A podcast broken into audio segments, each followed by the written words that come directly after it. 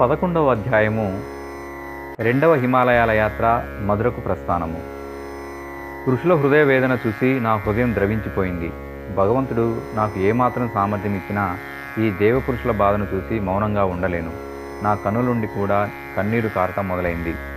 ఇంత సామర్థ్యం కలిగిన ఋషులు అసహాయులుగా ఇంత దుస్థితులై ఉన్నారు అన్న వ్యధ నన్ను చాలా బాధ పెట్టింది. గురుదేవుల ఆత్మ నా ఆత్మ కలిసి నడుస్తున్నవి మేము ఇద్దరం ఒకరినొకరు చూసుకున్నాము. ఆయన ముఖంలోనూ విచారం అలముకొని ఉంది. భగవంతుడా ఎలాంటి రోజులు వచ్చాయి? మొదటి పరీక్షకు హిమాలయాలకు పిలిచి పది సంవత్సరాలు గడిచిపోయినవి. గురుదేవుల దర్శనం మాత్రం అవుతూ అంతా సరిగా ఉన్నది అనే క్లుప్త వాక్యంతో సమాప్తమవుతూ ఉండేది. అంతరాళంలో మాత్రం ఆయన ఉనికి నిరంతరం ఉండేది. ఎప్పుడు నేను ఒంటరిగా ఉన్నాను అనే భావన రాలేదు. గురుదేవులు నేను కలిసిపోయే ఉన్నాము అనే ఆలోచన నిరంతరం ఉండేది. ఇలా పది సంవత్సరాలు గడిచిపోయినవి. స్వాతంత్ర సంగ్రామం జరుగుతూనే ఉన్నది. ఆ సమయంలో ఋతువు అనుకూలంగా ఉన్నది. కనుక హిమాలయాలకు రమ్మని మరలా ఆజ్ఞ అయినది.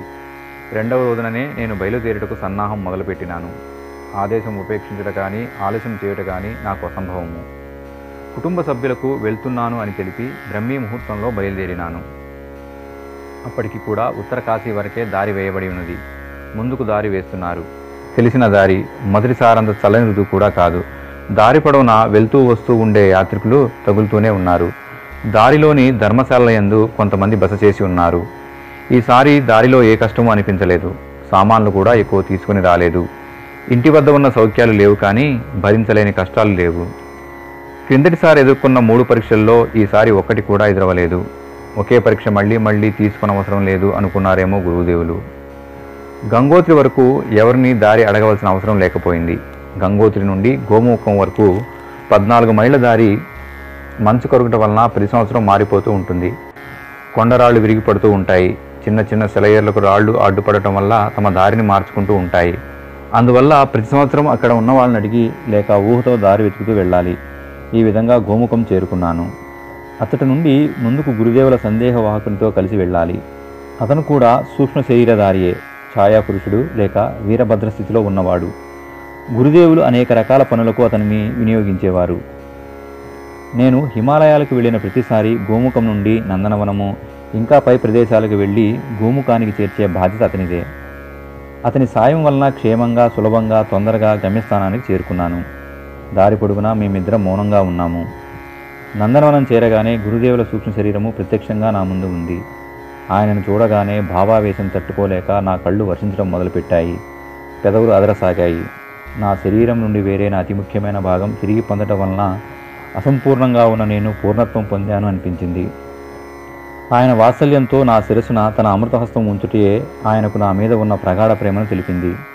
నమస్కరించుట ఆశీర్వదించుట అనే శిష్టాచారాలు ఈ విధంగా పూర్తి అయ్యాయి సంకేత రూపంలో ఋషులు మార్గదర్శకులు అవుతారని సూచించారు. నా హృదయం పులకించింది. హిమాలయాలలో ఏ క్షేత్రమైతే స్వర్గంగా నేను వర్ణించానో సత్యయుగ పురుషులు అచ్చట సూక్ష్మ శరీరాలతో నివసిస్తున్నారు. వారు హిమాలయాల్లో తనకు అనుమైన చోట స్థావరం ఏర్పరచుకున్నారు. శారీరక అవసరాలకు వారికి నివాస స్థానం అక్కర్లేకపోయినా పరస్పరం అందరూ కలుసుకోవటానికి గుహలను తమ స్థానాలుగా నిర్ధారించుకున్నారు. మొదటి యాత్రలో నేను వారికి నమస్కరించగలిగాను. రెండవ యాత్రలో గురుదేవులు నన్ను వారితో వేరువేరుగా కలవటానికి తీసుకువెళ్ళారు మొదటిసారి వారి ఆశీర్వాదం పరోక్షంగా లభిస్తే ఈసారి వారి సందేశాలను విన్నాను. చూడటానికి వారు ప్రకాశపుంజాలుగా కనిపిస్తారు. కానీ నా సూక్ష్మ శరీరం పటిష్టం అవటం వలన వారి సత్యయుగపు శరీరాకృతులు స్పష్టంగా కనిపించాయి. ప్రజలు ఋషుల శరీరాకృతుల గురించి ఎలా ఊహిస్తారో అలాగే ఉన్నారు. శిష్టాచారాలను పాటించాను. వారి చరణాలను నా శిరస్సుతో స్పృశించాను. వారు తమ చేతులతో నా శిరస్సును స్పృశించగానే నా శరీరమంతా పులకించి రోమాంచితమైనది. మనసులో ఆనంద తరంగాలు వెల్లివిరిశాయి. వారందరూ పరవాణిలో ఇలా సంభాషించారు. మా స్థూల శరీరాలు ఇదివరకు ఉన్న స్థలాల దుర్దశను దివ్యదృష్టితో చూస్తే చాలా కష్టంగా ఉంది. గంగోత్రి నుండి హరిద్వార్ వరకు ఋషిక్షేత్రంగా ఉండేది. అక్కడ ఏకాంతంగా తపస్సు చేసుకుంటూ ఉండేవారము. ఉత్తర కాశీలో జమదగ్ని గురుకులం ఉండేది. చిన్న చిన్న ప్రదేశాల్లో ఋషుల ఆశ్రమాలు వ్యాపించి ఉండేవి. ఋషులంతా తమ తమ వాటా ప్రకారము పరిశోధనలు చేస్తూ తపస్సు చేస్తూ ఉండేవారు. దేవతలందరూ ఇప్పుడు మేము నివసిస్తున్న ప్రదేశాల్లో ఉండేవారు. హిమయుగపు తరువాత స్థానాలు మారి కార్యక్రమాలు నశించి వాటి అవశేషాలు ఇప్పుడు గుర్తుగా మాత్రమే ఉన్నాయి. ఉత్తరాఖండములో దేవతల మందిరాలు నిర్మింపబడినాయి. వాటి మీద దాన ధర్మాలతో పురోహితులు బ్రతుకుతున్నారు. కానీ ఆ ప్రదేశంలో ఋషి ఎవరు ఏమి చేసేవారు వీటి గురించి చెప్పే నాదుడే లేడు. ఒక విధంగా మా దృష్టిలో ఋషి పరంపర లోపించింది. నేను కలుసుకున్న ఋషులంతా ఇదే విధంగా మాట్లాడారు. వీడ్కోలు ఇస్తున్నప్పుడు వారి కళ్ళల్లో నీరు ఉబిగింది వారి మనస్సు వెదతో బరువెక్కింది. కానీ నేనేం చెప్పగలను? అంతమంది ఋషులు కలిసి మోసే భారాన్ని మోయగలిగే సామర్థ్యం నాకు లేదు కదా. కానీ వారి హృదయ వేదన చూసి నా హృదయం ద్రవించిపోయింది. భగవంతుడు నాకు ఏమాత్రం సామర్థ్యం ఇచ్చినా ఈ దేవపురుషుల బాధను చూసి మౌనంగా ఉండలేను. నా కన్నుల నుండి కూడా కన్నీరు కారడం మొదలైంది. ఇంత సామర్థ్యం కలిగిన ఋషులు అసహాయులుగా ఇంత దుఃఖితులై ఉన్నారు అన్న వ్యధ నన్ను చాలా బాధ పెట్టింది. గురుదేవుల ఆత్మ నా ఆత్మ కలిసి నడుస్తున్నవి. మేమిద్దరము ఒకరినొకరు చూసుకుంటున్నాం. ఆయన ముఖంలోనూ విచారం అలముకొని ఉంది. భగవంతుడా ఎలాంటి రోజులు వచ్చాయి? ఒక్క ఋషి కూడా ఉత్తరాధికారులు లేరే. ఋషి ప్రవృత్తిలో ఒకటి కూడా సజీవంగా లేదే. కోట్ల సంఖ్యలో బ్రాహ్మణులు ఉన్నారు. లక్షల సంఖ్యలో సాధువులు ఉన్నారు. వారిలో ఒక పది మంది అయినా దీక్షాపరులు ఉంటే గాంధీ బుద్ధుడు లాంటి వారు చేసిన పనులను ఎన్నో సాధించేవారు కదా. కానీ ఇప్పుడు ఏమవుతుంది? ఎవరు చేయాలి? ఎవరి మీద ఆధారపడాలి? రాజకుమారి కన్నీళ్ళలో వేదాలను ఎవరు ఉద్ధరిస్తారు అనే ప్రశ్నకు కుమారీల భట్టు ఈ కుమారీలు భూమి మీద ఉన్నప్పుడు వెదచెందుకు అని జవాబిచ్చాడు.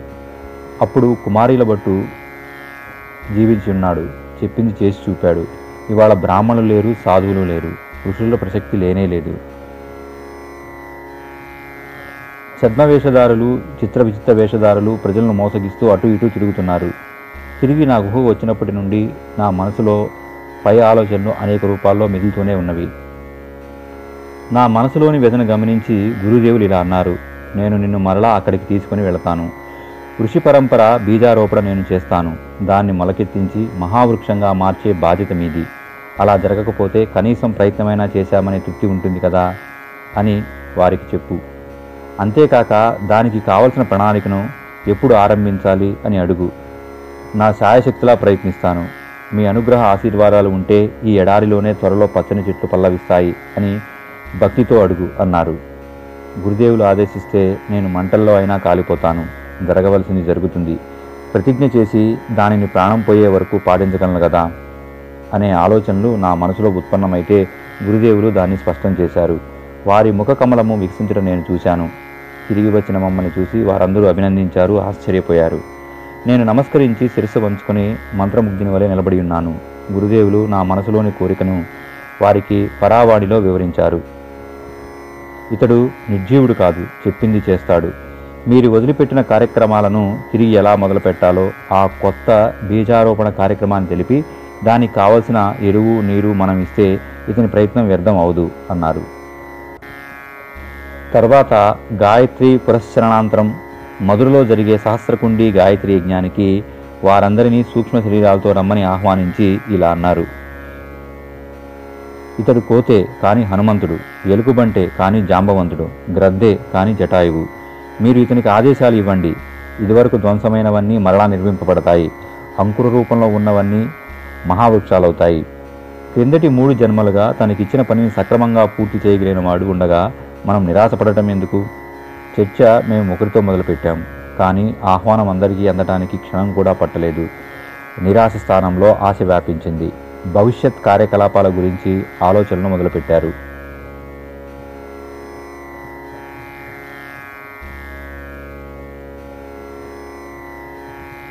ఇంతవరకు వారు వేరువేరుగా చేసే కార్యక్రమాలన్నిటినీ ఒకచోట విత్తన రూపంలో నాటి అవి కొంచెం ఎదిగాక ఒక క్రమంగా నాటితే అవి తొందరలోనే ఒక వ్యవస్థిత ఉద్యానవనంగా రూపొందుతుందని వారు నిర్ణయించారు. అదే శాంతికుంజ స్థాపనకు నాంది. దీనిని నేను మధురలో నిర్ధారింపబడిన కార్యాలను పూర్తి చేసిన తరువాత చేయవలసి ఉన్నది.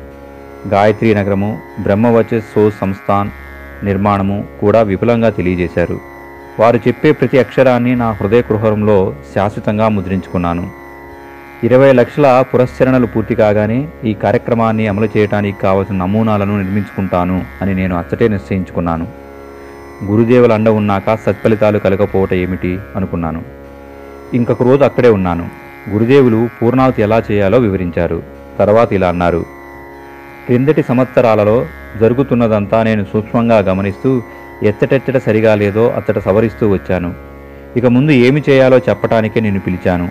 పురస్చరణలు తొందరలోనే పూర్తవుతాయి. మిగిలిన భాగము మధురలోనే పూర్తి చేయి. నీ జీవితపు తృతీయ చరణము మధుర నుండే ఆరంభమవుతుంది. ప్రయాగ తరువాత మధుర దేశానికి మధ్య కేంద్రము. రాగపోకలు కూడా అనువుగా ఉంటుంది.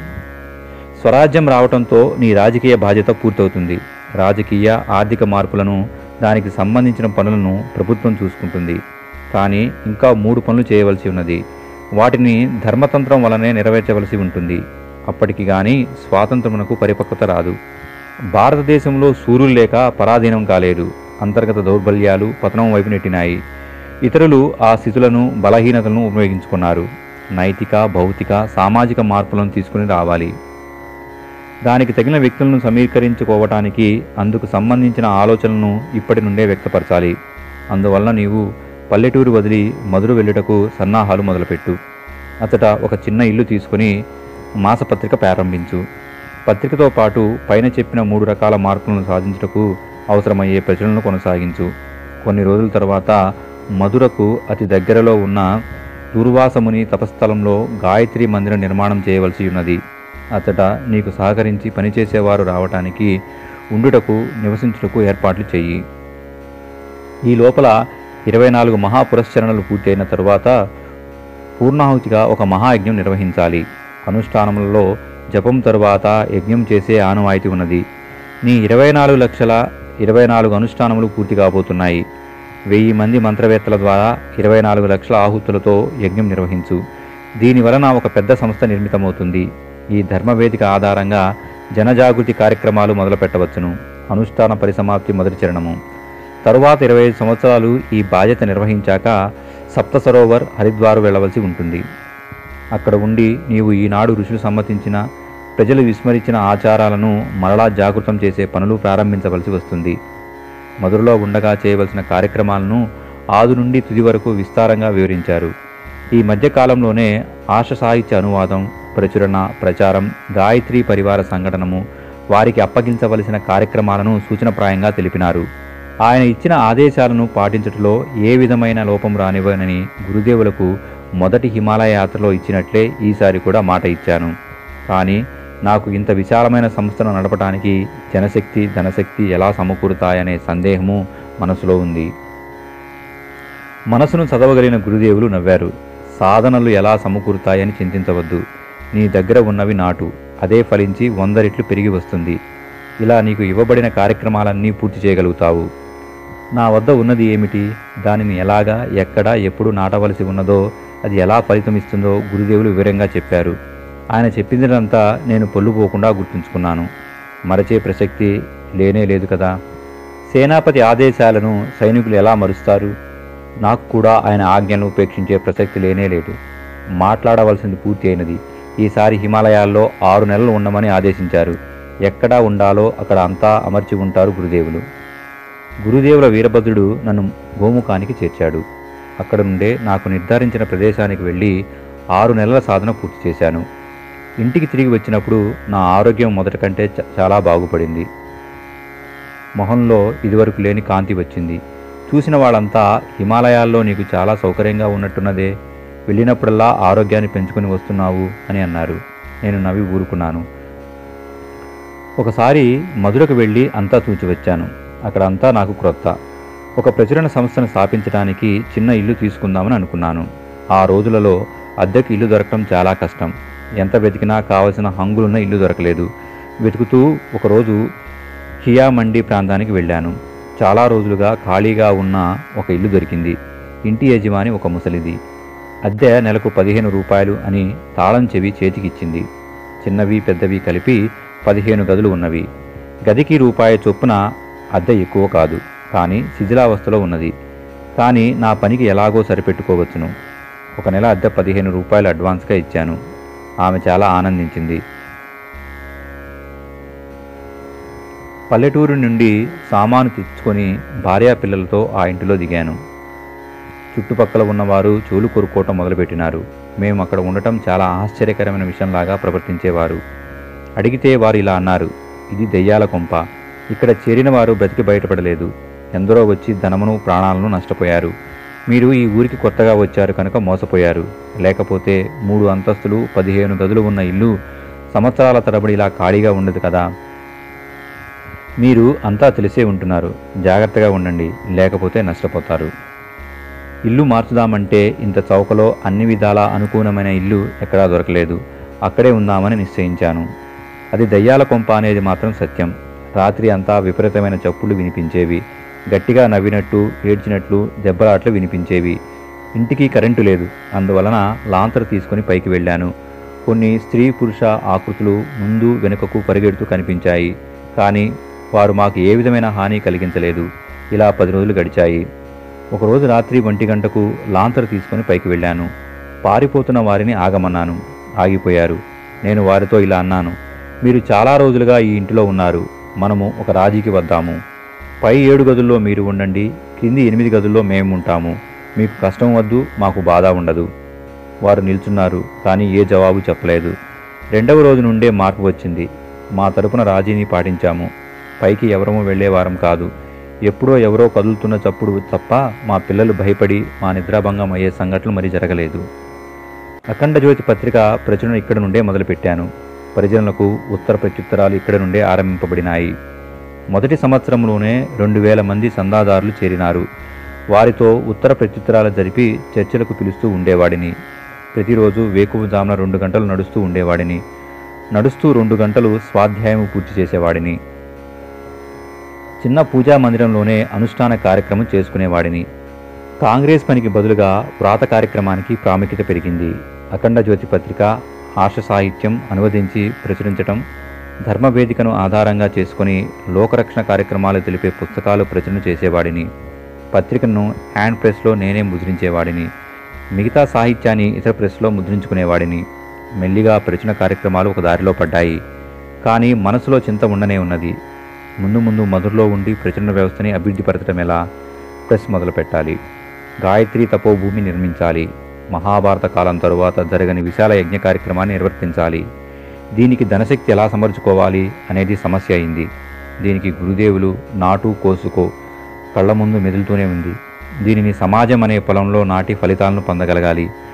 నిజమైన అపరిగ్రహ బ్రాహ్మణులుగా రూపొందాలి. దానికి కావలసిన కార్యక్రమాలు ఏర్పరచుకోవటం మొదలుపెట్టాను.